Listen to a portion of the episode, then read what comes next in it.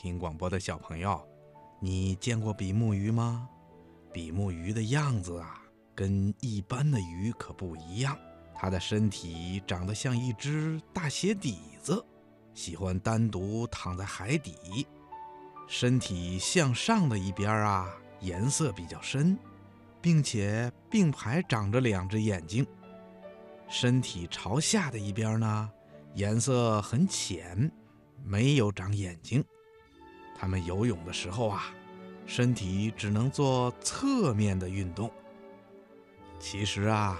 比目鱼并不是从小就长成这样的。刚孵出来的小比目鱼跟普通的小鱼一样，两只眼睛也是长在头的两边的。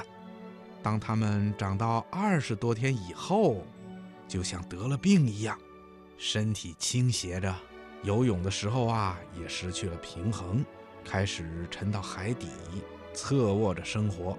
样子呢也发生了改变，身体向下一边的一只眼睛啊，渐渐地向上移动，最后跟身体朝上一侧的那只眼睛并排长在了一块儿。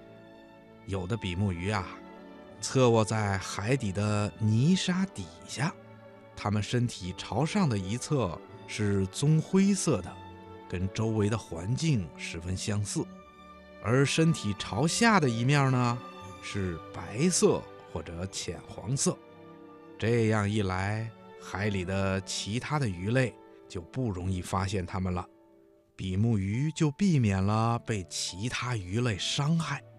同时啊，它们也可以利用这种身体的颜色隐蔽自己，从而更方便地找到它们要吃的东西。